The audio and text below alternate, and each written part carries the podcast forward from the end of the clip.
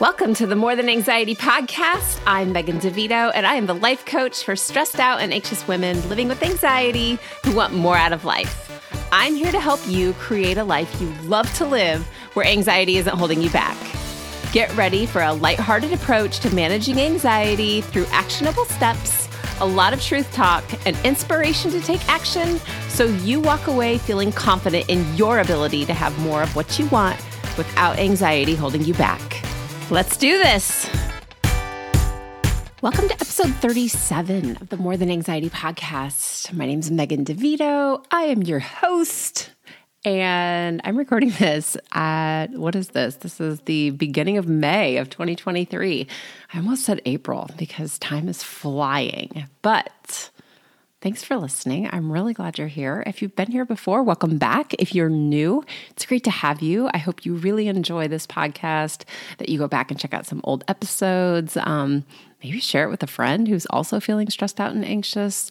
I got all kinds of good stuff coming. But today I'm going to get right to it because this episode is incredibly important for you if you are a parent, but also for you if you're a teenager. And if you're a parent, you can use this for your teenagers. So, this is kind of an all purpose episode. And what I want to talk about is first of all, how much I absolutely love teenagers. I have two adult kids now and two teenagers, and I taught teenagers for years. So they're kind of my jam. And I am really sad about how stressed out and anxious and just kind of heartbroken for that entire group of people. They already get a lot of crap, and I think they're fantastic. So, teenagers are incredibly important people, and they are struggling right now. Since I'm raising them and since I taught them and since I coached them, this is really one of my favorite topics. And I think it's one that's going to be just a little bit different than from some of my previous episodes. So maybe you know, and maybe you don't know, but once upon a time, I was a swim coach, and this lasted for about 10 years, and I absolutely loved it. So while my kids were busy working their butts off in the pool, I was um, just walking the deck, coaching everybody from like little bitty kids up to high schoolers. Not only was I super lucky because I got to be deckside to watch all four of my kids race, but I also had the privilege of coaching but then also teaching and loving on so many kids, especially teenagers who I still get to watch race every once in a while when my daughter is in the pool. But this kind of brings me to where I am today as the mom of teenagers, as that former teacher, as a former swim coach, as a current swim mom, and now as a life coach. And whether your kids are in the pool or they play a different sport or they are involved in another activity, um, maybe they're like super like neck deep in academics or just struggling with their friendships, just trying to navigate this world that we live in right now, this insight is going to apply to you as the parent, but also to your kids. So I raised my babies as a super anxious mom up until about seven or eight years ago, maybe almost nine years ago now. And of course, I still get anxious because I'm human, but I'm not locked in in this way that I was in the past, thank God. However, when my kids were little and when I was pregnant with them, I was in that place. And given what we're learning with all of the research into mental health and how we pass our experiences onto our kids, I want to offer some hope if you are in the place of thinking that you've wrecked your kids' lives by having your own mental health issues. You have not. I've thought about this a lot recently. And the more I recover and the more I see my kids make their way through their lives, it's really easy for me to fall into that mom guilt or wanting to rescue them. And sometimes I actually go there. But the truth is, we didn't know what we know now. And this moment right now is the absolute perfect place for you and for me to be to help our kids feel less anxious and more capable and hopeful. And they need it so badly. Every little piece of hope that we can give them right now is crucial. Teenagers have an incredible amount of pressure on them, probably more than ever before in history. Academics are so much more rigorous. They're constantly bombarded with information unlike we've ever had access to before and there is comparison and bullying on social media. all on top of the expectations that we have of them as their parents and expectations that they have for themselves. And these expectations might come from the stuff that they see other kids do, or they might be what they think they have to do just to survive on this planet right now. This is why anxiety and depression and self harm is through the roof. And as a parent, it is really scary and it's not something that I can skim over. So this this episode is about me addressing this like just seeing this happen with my kids and with my kids' friends and with just everybody around me. And with this tremendous emphasis on being successful in whatever it is that your kid is doing, whether it's sports or to be number one in their class or to have their face look contoured and their lashes all done up and have a camera in your face all the time, life is more than I can imagine for these teenagers. And we've seen, think back to people like Lindsay Lohan or Miley Cyrus or anybody else. We've seen how teenage actors and actresses have such hard childhoods from the pressure to be beautiful and seen all the time. And we have an entire world full of cameras. We've never had cameras at our fingertips at all times before. This big screen idea of like, I'm in a movie, I'm on a TV show has turned into like something that we just carry around in our pocket and everybody has one. We live in like this giant episode of the Truman Show where everybody is recording everything at all, like all the time. Like sometimes you can't even go to the bathroom and there's like people in the bathroom recording stuff. It's insane. And not all of this is bad news because, as a very Gen X mom, trying not to be a very Gen X parent, I probably still have some of those flaws because of who we are, but I don't think we had the opportunity to connect and to find help when we were running around alone and anxious and scared back in the 70s and 80s or whenever your Gen X period was. But we were doing crazy stuff. And honestly, thank God there were no cameras back then, right? Because even though the pressure to perform and to fit in is so much higher now, the amount of help out there is also much higher. Our teenagers are more depressed and more anxious with more information, and they also have more help available to them. And we need to bring that help into our homes, and that starts with us as parents, or us as neighbors, or us as aunts and uncles wherever it is that you interact with those teenagers, they need adults who are willing to help them navigate this insanity that we are all living through, but especially if you're a teenager who doesn't have that fully functioning brain yet, because I'm not saying that because I think teenagers are stupid. I'm saying that because biologically their brains literally aren't fully functioning yet. So, whatever it is that they're doing, whether it's academics or sports or they're working, when the pressure starts to take over, you can be the first round of help. But to do that, you have to help yourself first. And when you help yourself as the parent, or even as a teenager listening to this episode, you are better able to help someone else who's anxious or stressed out feel better. I also want you to remember how incredibly valuable you are as the parent doing your best to raise teenagers in this day and age. And as a teenager, why you started doing the activity or the sport that you love and why you think you have to be perfect or you have to get a 4.0 GPA. Because I'm just going to offer that that thought that I have to do this isn't always necessarily true. As an anxious parent, there are a few super important things that you can do to give your teenager the space to talk with you about what's going on with them. And that will also help you help them when things do get stressful or if they happen to be anxious or something comes up in their lives because things always come up, whether you're an adult or a teenager. Remember that your kid isn't the same as anyone else's kid. So start by taking your own expectations for who they should be or what they should like or what they should do and just put those in a box and set them aside.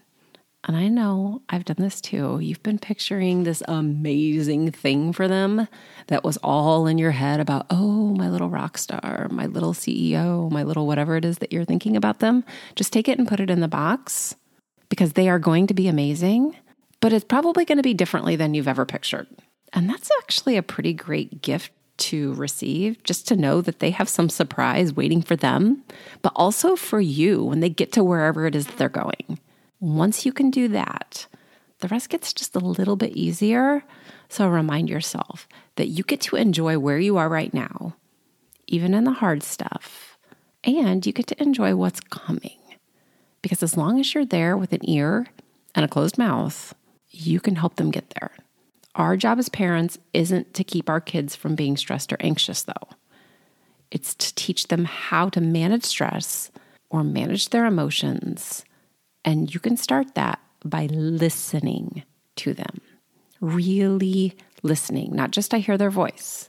So take time every single day, even if it's only five minutes, to check in with how their day was, how they're feeling, and really try to go beyond good or bad and ask them what that means. It's so, it's like the, the canned response I get. How was school? Fine. What'd you learn? Nothing. I finally, I asked my son, he's 16. I asked him last week, I go, so in all the years that you've gone to school, like you've never learned anything? And he said, no, nothing. I'm like, no, seriously, like what about algebra? He's like, no, I could have figured that out myself. so no, they're going to say good, bad, fine. What does that mean? What does good actually mean? Or what does bad actually mean? Ask them, well, what was good? What was bad? What does fine mean? And if they say fine, yeah, well, tell me something that was fine then. And if this is new, it might take time for them to open up or to learn how they're really feeling. They may just try to put a word to it, and good seems easier than I felt really happy at this one time, or bad because I was embarrassed or nervous, or, you know, I was frustrated, or I wanted to like I, you know, somebody was being mean to me, whatever it is, it might take them a while to open up. Just leave time where you can sit there and let them talk, or just sit there and don't talk so that they know you're there. You don't have to fill that quiet space. Sometimes just sitting there and letting them know that, like, it's okay. You can, I'm here if you want to tell me. And let them know that they can tell you anything without you freaking out. This takes emotional control from your part because sometimes they're going to say something and you are going to want to get really emotional. And I've been there and I have more than once lost my mind. I am certainly not perfect at this, but I am learning right along with you. And when you can take a breath and let them know that they are not in charge of your emotions, that you are, and that you're going to listen that's the learning experience for them. And it's also a learning experience for you. And I am in the middle of that with you. We also want to teach them how to handle the hard stuff. Remember, I said it's not our job to make sure that they're never stressed and never anxious. We want them to understand that they can handle it when they are stressed out or when they are anxious. There are going to be hard things in their lives, just like they've been hard things in your life. Don't shelter them from that. They are watching you, even when you think they aren't paying attention, just the same way they were when they were two years old. Being a teenager is hard, and it always has been. There are just so many more expectations and let's just call them shiny objects now than there were in the past. Being the parent of a teenager can be hard, but it can be so much fun too.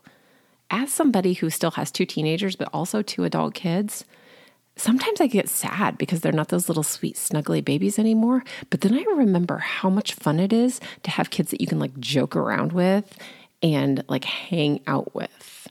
It can be really fun. It's always been challenging to parent teenagers. We know all the jokes, we know all of the cliches, but we have this incredible job of keeping these kids safe and healthy, and the incredible job of providing the support and the love and the resources that they need to be successful and to know that they can be successful and to know that they can be different and to do whatever it is they want to do. Because I have this total belief that everybody was put on this planet to do something that no one else on the planet can do. And when we don't allow them to have that place where they can grow and to learn who they are, the entire world misses out on that. So, whether they're aiming for college or trade school, or whether they're an athlete or a scholar, and whether they're anxious before a big event or anxious every single day, we are the people that they need to help them know how to treat themselves, how to calm down their bodies and their brains. And we can't do that when we don't know how to manage our own emotions. We know that as adults, life can get really stressful and you can get anxious. And we have to know how to handle those big feelings so that we can teach it to them because they need to know. So, what do you do when you're stressed out? Do you freak out? Do you grab a drink? Do you go for a run? Do you cross like do you cuss and throw stuff? Or cry? Or go in head first to fix it? How do you want your teenager to respond? You can't teach them to respond by never allowing them to feel stressed out or anxious. That is a total disservice to your kids because it's going to be impossible for them to breeze through life without any bumps. And if I've said it once, I've said it 10,000 times. Life is 50 parts amazing and 50 parts garbage. Let them feel stressed out or anxious or guilty or whatever else they feel, and then teach them how to feel it. Teach them how to recenter and move through it. And again, you have to know how to do this first. This is what I teach you and help you develop in yourself in a coaching relationship.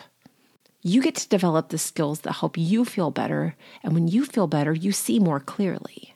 You find hope and positivity. And that feels pretty scarce when you're anxious and stressed, or if you're only seeing the stuff that you don't want to see.